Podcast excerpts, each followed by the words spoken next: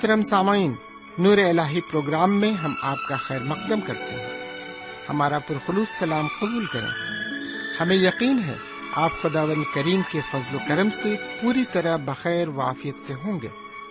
ان دنوں ہم مقدس بائبل کے پرانے عہد نامے سے یشو کی کتاب کا مطالعہ کر رہے ہیں۔ اس کتاب میں موسا کے بعد یشو کی سرپرستی میں کنعان پر حملے کا ذکر ملتا ہے۔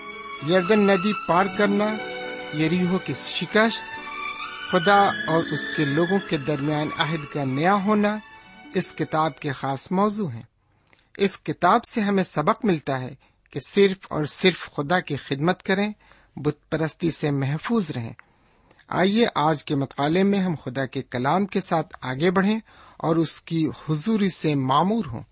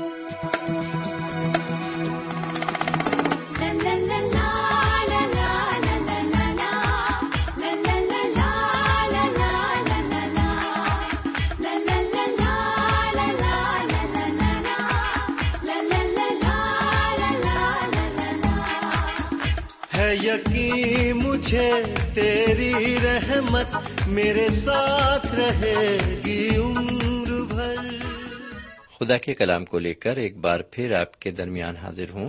سلام قبول فرمائیے۔ امید ہے کہ آپ خدا کے فضل کے سائے میں پوری طرح خرافیت سے ہوں گے۔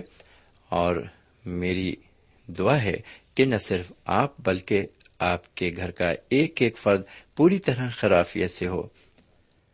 سامن جہاں تک میری بات ہے تو میں بھی آپ کی دعاؤں کے عوض خدا کے فضل و کرم سے بالکل ٹھیک ٹھاک ہوں۔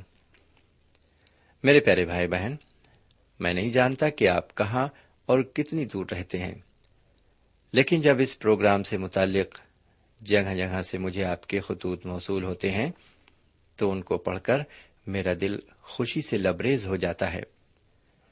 سامن میری آپ سے التجا ہے کہ آپ کا یہ خطوطی سلسلہ ختم نہیں ہونا چاہیے۔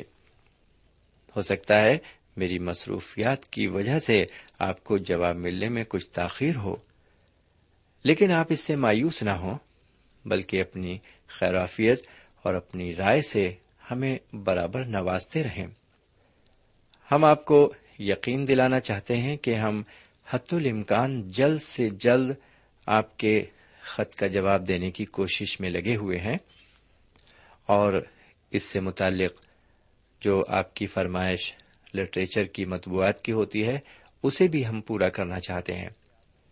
ہمیں امید ہے کہ آپ کو ہمارا یہ پروگرام ضرور پسند آ رہا ہوگا اور آپ اس کو بڑی دلچسپی کے ساتھ متواتر سن رہے ہوں گے۔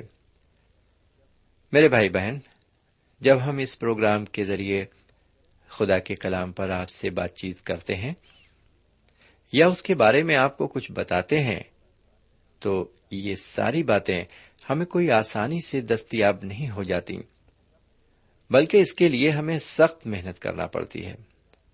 بائبل شریف کے ساتھ ساتھ دیگر کتابوں کا بھی گہرائی سے مطالعہ کرنا پڑتا ہے۔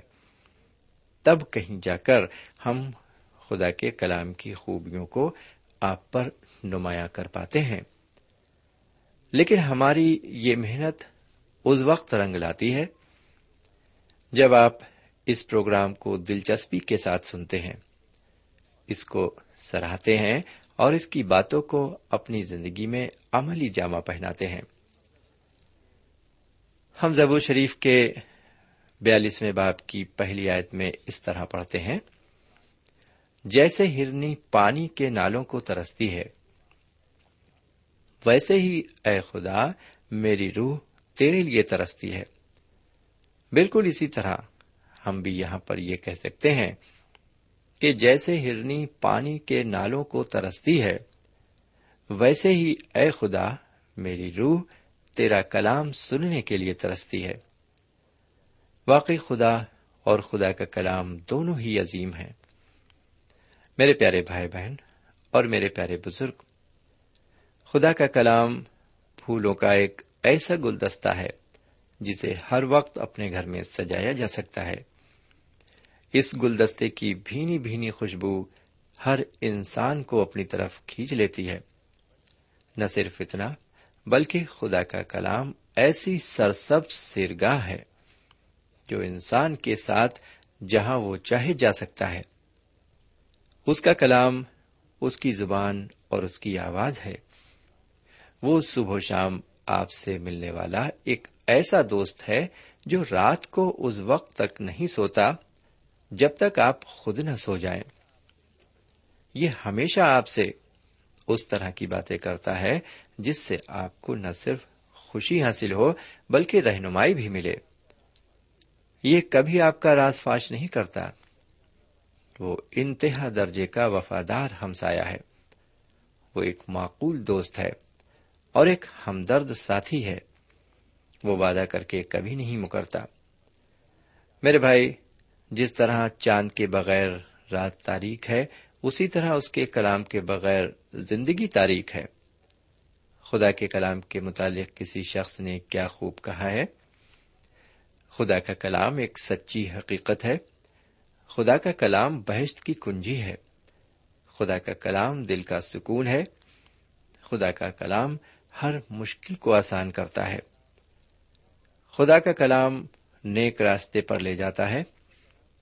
میرے بھائی، واقعی اس کا کلام ایسے نایاب موتیوں کا خزانہ ہے جس کا ہر موتی ہیرے سے بھی زیادہ قدر رکھتا ہے۔ تو پھر آئیے، کیوں نہ ہم اس کے کلام کی طرف متوجہ ہوں اور اس کی روشنی میں اپنی منزل کو تلاش کریں۔ لیکن پہلے ایک چھوٹی سی دعا مانگے۔ اے دو جہاں کے مالک، پاک پروردگار، یہ سچ ہے کہ تیرا کلام ہماری راہ کے لیے روشنی اور ہمارے قدموں کے لیے چراغ ہے۔ اے خداوند، آج بھی ہماری یہی دعا ہے کہ تو ہمارے دل و دماغ کو کھول دے اور ہمیں اپنا کلام سمجھنے کی توفیق عطا فرما۔ ہم تیرے کلام کو نہ صرف سمجھیں بلکہ اس پر عمل بھی کریں۔ یہ دعا جناب سیدنا یسو مسیح کے وسیلے سے مانگتے ہیں۔ آمین۔ سمے ایک بار پھر ہم یشو کی کتاب کو کھولیں اور اس کے بائیسویں باپ پر غور کریں۔ سمعین آپ کو یاد ہوگا کہ ڈھائی قبیلے یردن کے مغرب کی طرف نہیں گئے تھے، تاکہ اور قبیلوں کے سات زمین کے وارث ہوں۔ وہ دریا کے مشرق کی طرف ہی بس گئے تھے۔ انہیں اسی طرف زمین ملی۔ لیکن انہوں نے اپنے بھائیوں کی مدد کے لیے یردن کے مغرب میں جا کر دشمن پر حملہ ضرور کیا۔ وہ اس کے لیے لڑے ضرور اور اسے مار بھگایا۔ اور جب کام ان کا ختم ہو گیا تو وہ مشرق کی طرف واپس لوٹ گئے۔ بہرکیف آئیے بائیسویں باپ کی پہلی آیت سے لے کر چھٹی آیت تک عبارت کو سنیں کہ یہاں پر کیا لکھا ہوا ہے؟ میں آپ کے لیے اس عبارت کو پڑھتا ہوں۔ اس وقت یشو نے روبینیوں اور جدیوں اور منسی کے آدھے قبیلے کو بلا کر ان سے کہا کہ سب کچھ جو خداون کے بندے موسا نے تم کو فرمایا، تم نے مانا اور جو کچھ میں نے تم کو حکم دیا، اس میں تم نے میری بات مانی۔ تم نے اپنے بھائیوں کو اس مدت میں آج کے دن تک نہیں چھوڑا، بلکہ خداون اپنے خدا کے حکم کی تاکید پر عمل کیا۔ اور اب خداون تمہارے خدا نے تمہارے بھائیوں کو جیسا اس نے ان سے کہا تھا، آرام بخشا۔ سو تم اب لوٹ کر اپنے اپنے ڈیرے کو اپنی میراسی سرزمین میں جو خداون کے بندے موسا نے یردن کے اس پار تم کو دی ہے، چلے جاؤ۔ فقط اس فرمان اور شرے پر عمل کرنے کی نہایت احتیاط رکھنا۔ جس کا حکم خداون کے بندے موسا نے تم کو دیا، کہ تم خداون اپنے خدا سے محبت رکھو اور اس کی سب راہوں پر چلو اور اس کے حکموں کو مانو اور اس سے لپٹے رہو اور اپنے سارے دل اور اپنی ساری جان سے اس کی بندگی کرو۔ اور یشو نے برکت دے کر ان کو رخصت کیا اور وہ اپنے اپنے ڈیرے کو چلے گئے۔ سامن یہاں پر یہ عبارت ختم ہوتی ہے، ابتدائی چھ آیتیں۔ سامن پہلی آیت سے تیسری آیت تک ہم دیکھتے ہیں کہ اس سے پہلے کہ ڈھائی قبیلے کی فوجیں واپس اپنی اپنی زمین پر چلی جائیں، جناب یشو ان کو بلاتے ہیں، اپنے پاس بلاتے ہیں۔ اور ان کے اس اچھے کام کی تعریف کرتے ہیں کہ انہوں نے کس طرح اپنے اسرائیلی بھائیوں کے ساتھ جنگیں لڑی وہ ان سے کہتے ہیں کہ واقعی یہ کتنی اچھی بات رہی کہ تم نے یہاں آ کر اپنے بھائیوں کی مدد کی اور دشمن کو مار بھگانے میں تم نے کوئی کسر نہ چھوڑی۔ واقعی تمہارا کام قابل تعریف ہے۔ نہ صرف میری نظر میں بلکہ تمام اسرائیل میں۔ ساتھ ہی ساتھ، پانچویں آیت میں ہم یہ بھی پڑھتے ہیں کہ ان ڈھائی قبیلوں کو یہ بھی آگاہ کیا گیا کہ انہیں خدا کی شریعت کے ساتھ ساتھ موسوی قوانین بھی ماننے ہوں گے۔ جبکہ وہ یردن ندی کے اس پار مشرق کی طرف بسے ہوئے ہیں، لیکن اس سے کوئی فرق نہیں پڑتا۔ چاہے یردن کے مشرق میں لوگ بسے ہوں، چاہے یردن کے مغرب میں، ان سب کو قوانین پر چلنا ہوگا۔ یہ باتیں سمجھانے کے بعد جناب یشو انہیں برکت دیکھ کر روانہ کرتے ہیں۔ پھر آگے چھٹی آیت میں ہم دیکھتے ہیں کہ یہ ڈھائی قبیلے اپنے اپنے گھروں کو واپس چلے جاتے ہیں۔ لیجیے اب بائیسویں باپ کی ساتویں آیت سے لے کر بارہویں آیت تک کی بارت سنیے۔ یہاں پر اس طرح لکھا ہوا ہے، ساتویں آیت سے بارہویں آیت تک میں پڑھ رہا ہوں۔ منسی کے آدھے قبیلے کو تو موسا نے بسن میں میراث دی تھی، لیکن اس کے دوسرے آدھے کو یشو نے ان کے بھائیوں کے درمیان یردن کے اس پار مغرب کی طرف حصہ دیا۔ اور جب یشو نے ان کو رخصت کیا کہ اپنے اپنے ڈیرے کو جائیں، تو ان کو بھی برکت دے کر ان سے کہا کہ بڑی دولت اور بہت سے چوپائے اور چاندی اور سونا اور پیتل اور لوہا اور بہت سی پوشاک لے کر تم اپنے اپنے ڈیرے کو لوٹو اور اپنے دشمنوں کے مال غنیمت کو اپنے بھائیوں کے ساتھ بانٹ لو۔ تب بنی روبن اور بنی جد اور منسی کا آدھا قبیلہ لوٹے اور وہ بنی اسرائیل کے پاس سے سیلا سے جو ملک کنان میں ہے روانہ ہوئے تاکہ وہ اپنے میراسی ملک جلات کو لوٹ جائیں، جس کے مالک وہ خداوند کے اس حکم کے مطابق ہوئے تھے جو اس نے موسا کی مارفت دیا تھا۔ اور جب وہ یردن کے پاس کے اس مقام میں پہنچے جو ملک کنان میں ہے، تو بنی روبن اور بنی جد اور منسی کے آدھے قبیلے نے وہاں یردن کے پاس ایک مذہبہ جو دیکھنے میں بڑا مذہبہ تھا بنایا۔ اور بنی اسرائیل کے سننے میں آیا کہ دیکھو، بنی روبن اور بنی جد اور منسی کے آدھے قبیلے نے ملک کنان کے سامنے یردن کے گرد کے مقام میں اس رخ پر جو بنی اسرائیل کا ہے، ایک مذہبہ بنایا ہے۔ جب بنی اسرائیل نے یہ سنا تو بنی اسرائیل کی ساری جماعت سیلا میں فراہم ہوئی تاکہ ان پر چڑھ جائے اور ان سے لڑے۔ یہاں پر یہ عبارت بارہویں آیت تک ختم ہوتی ہے۔ دسویں آیت کے مطابق ان ڈھائی قبیلوں نے اپنے لیے ایک مذہبہ بنایا تھا، جو دریائے یردن کے مغرب کی طرف تھا اور یہ مذہبہ دیکھنے کے لائق تھا۔ کیونکہ یہ بہت بڑا مذبح تھا اور دور سے دکھائی پڑتا تھا۔ میرے بھائی، کچھ ملموں نے جب اس جگہ کا دورہ کیا تو وہ بتاتے ہیں کہ یہ مذبح یردن ندی کے مغرب میں ہے اور آج بھی موجود ہے۔ بہرکیف یہ مذبح ان ڈھائی قبیلوں نے ایک یادگار کے طور پر بنایا تھا۔ لیکن جب اور قبیلوں نے اس مذہبے کے بارے میں سنا، تو وہ لوگ پریشان ہو گئے اور سیلا نام جگہ پر جمع ہوئے۔ میرے بھائی، وہ ساڑھے نو قبیلے جو یردن ندی کے مغرب میں رہتے تھے، انہوں نے یہ سوچا کہ یہ مذہبہ شاید اس لیے بنایا گیا ہے کہ ڈھائی قبیلے کے لوگ اس پر کسی دیوتا کے لیے قربانی گزرانا کریں گے۔ اس طرح تمام بنی اسرائیل کو آپس میں تقسیم کر دینے کی سازش کی گئی ہے۔ اس لیے ساڑھے نو قبیلوں کے لوگ اپنے ہی لوگوں پر چڑھائی کرنے کا منصوبہ بنانے لگے۔ بہرکیف آئیے اب تیرہویں آئے سے لے کر بیسویں آئے تک عبارت پڑھتے ہیں۔ یہاں پر اس طرح لکھا ہوا ہے، تیرہویں آئے سے بیسویں آئے تک، اور بنی اسرائیل نے ایلیزر کاہن کے بیٹے فنہاس کو، بنی روبین اور بنی جد اور منسی کے آدھے قبیلے کے پاس جو ملک جلاد میں تھے بھیجا۔ اور بنی اسرائیل کے قبیلوں سے ہر ایک کے آبائی خاندان سے ایک امیر کے حساب سے دس امیر اس کے ساتھ کیے۔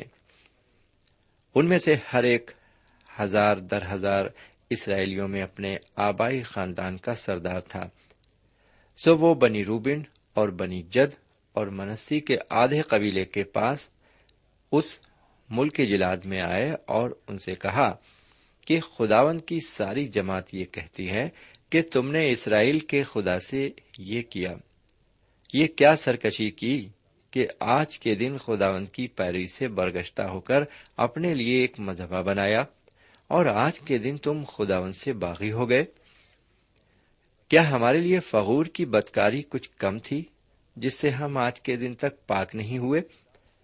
اگرچہ خداون کی جماعت میں وبا بھی آئی کہ تم آج کے دن خداون کی پیروی سے برگشتہ ہوتے ہو اور چونکہ تم آج خداون سے باغی ہوتے ہو، اس لیے کل یہ ہوگا کہ اسرائیل کی ساری جماعت پر اس کا قہر نازل ہوگا۔ اور اگر تمہارا میراسی ملک ناپاک ہے، تو تم خداون کے میراسی ملک میں پار آ جاؤ۔ جہاں خداون کا مسکر ہے اور ہمارے درمیان میراث لو لیکن خداون ہمارے خدا کی مذہب کے سوا اپنے لیے کوئی اور مذہبہ بنا کر نہ تو خداون سے باغی ہو اور نہ ہم سے بغاوت کرو۔ کیا زارہ کے بیٹے اکن کی خیانت کے سبب سے جو اس نے مخصوص کی ہوئی چیز میں کی، اسرائیل کی ساری جماعت پر غزب نازل نہ ہوا؟ وہ شخص اکیلا ہی اپنی بدکاری میں ہلاک نہیں ہوا۔ سمن یہاں پر یہ عبارت ختم ہوتی ہے۔ میرے بھائی، بنی اسرائیل ان ڈھائی قبیلوں پر یہ الزام لگانے لگے کہ یہ لوگ بال دیوتا کے واسطے یہ مذہبہ بنا رہے ہیں۔ انہیں وہ بات یاد آئی کہ جب بلام نبی نے بنی اسرائیل کے لڑکوں کی شادی موابی عورتوں سے کرا دی تھی جس کی وجہ سے روحانی تنزلی آ گئی تھی اور زنا اور بدکاری بڑھ گئی تھی اور جس کے عوض خدا قہر و غضب ان پر ڈھانے لگا تھا، اس کا قہر اس پر بھڑکنے لگا تھا اور اس لیے انہیں ڈر تھا کہ کہیں پھر دوبارہ خدا کا قہر نہ بھڑک اٹھے۔ لیکن اکیسویں آیت سے آگے ہم دیکھتے ہیں کہ یہ ڈھائی قبیلے کتنی اچھی طرح انہیں جواب دیتے ہیں۔ وہ انہیں تفصیل کے ساتھ بتاتے ہیں کہ اس مذہبے کو بنانے کا آخر اصلی مقصد کیا ہے۔ لیجیے اس کے لیے اکیسویں آیت سے انتیسویں آیت تک عبارت سنیے۔ تب بنی روبن اور بنی جد اور منسی کے آدھے قبیلے نے ہزار دو ہزار اسرائیلیوں کے سرداروں کو جواب دیا کہ خداون خداؤں کا خدا خداون خداؤں کا خدا جانتا ہے اور اسرائیل بھی جان لیں گے۔ اگر اس میں بغاوت یا خداون کی مخالفت ہے، تو تو ہم کو آج جیتا نہ چھوڑ۔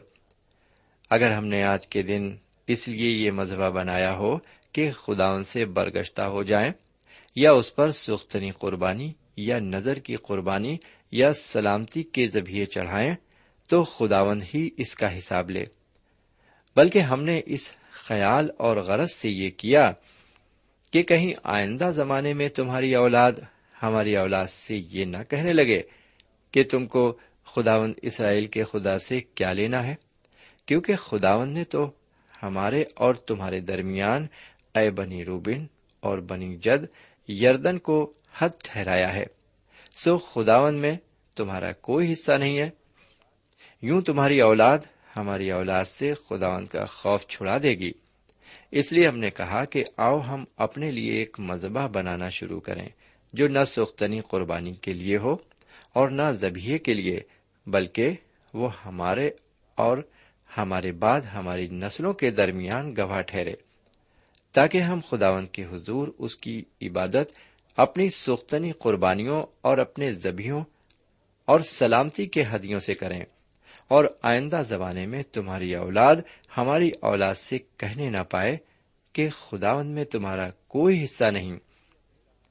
اس لیے ہم نے کہا کہ جب وہ ہم سے یا ہماری اولاد سے آئندہ زمانے میں یوں کہیں گے تو ہم ان کو جواب دیں گے کہ دیکھو خداون کے مذہبے کا نمونہ جسے ہمارے باپ دادا نے بنایا، یہ نہ سوختنی قربانی کے لیے ہے، نہ زبیے کے لیے بلکہ یہ ہمارے اور تمہارے درمیان گواہ ہے۔